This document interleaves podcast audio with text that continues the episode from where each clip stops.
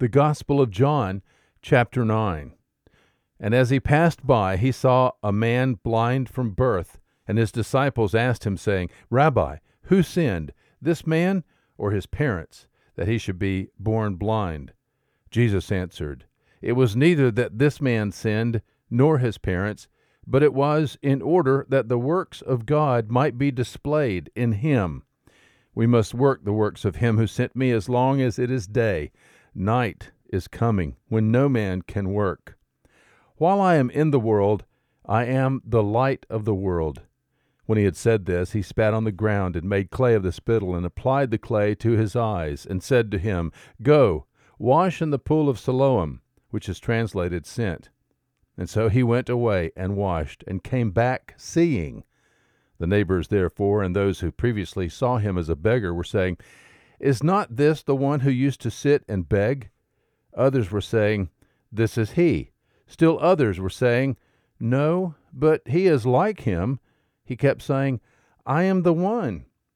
Therefore they were saying to him, How then were your eyes opened? He answered, The man who is called Jesus made clay and anointed my eyes and said to me, Go to Siloam and wash. So I went away and washed, and I received sight. And they said to him, Where is he? He said, I do not know. They brought to the Pharisees him who was formerly blind. Now it was a Sabbath on the day when Jesus made the clay and opened his eyes. Again, therefore, the Pharisees also were asking him how he received his sight.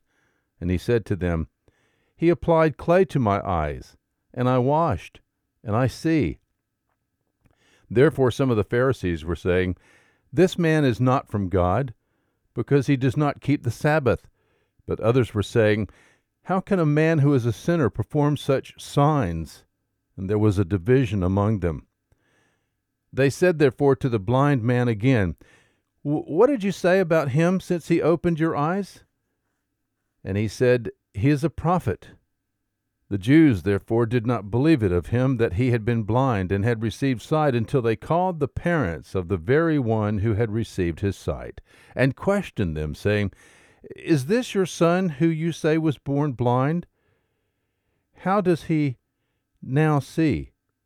His parents answered then and said, We know that this is our son, and that he was born blind, but how he now sees we, we do not know or who opened his eyes, we do not know. Ask him. He is of age, he shall speak for himself.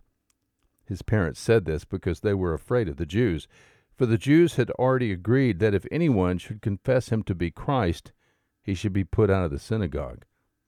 For this reason his parents said, He is of age, ask him. So a second time they called the man who had been blind, and said to him, Give glory to God. We know that this man is a sinner. He therefore answered, Whether he is a sinner, I do not know. One thing I do know, that whereas I was blind, now I see. They said therefore to him, What did he do to you? How did he open your eyes? He answered them, I told you already, and you did not listen. Why do you want to hear it again? You do not want to become his disciples too, do you? And they reviled him and said, you are his disciple, but we are disciples of Moses. We know that God has spoken to Moses, but as for this man, we do not know where he is from. The man answered and said to him, Well, here is an amazing thing that you do not know where he is from, and yet he opened my eyes. We know that God does not hear sinners, but if anyone is God fearing and does his will, he hears him. Since the beginning of time, it has never been heard that anyone opened the eyes of a person born blind.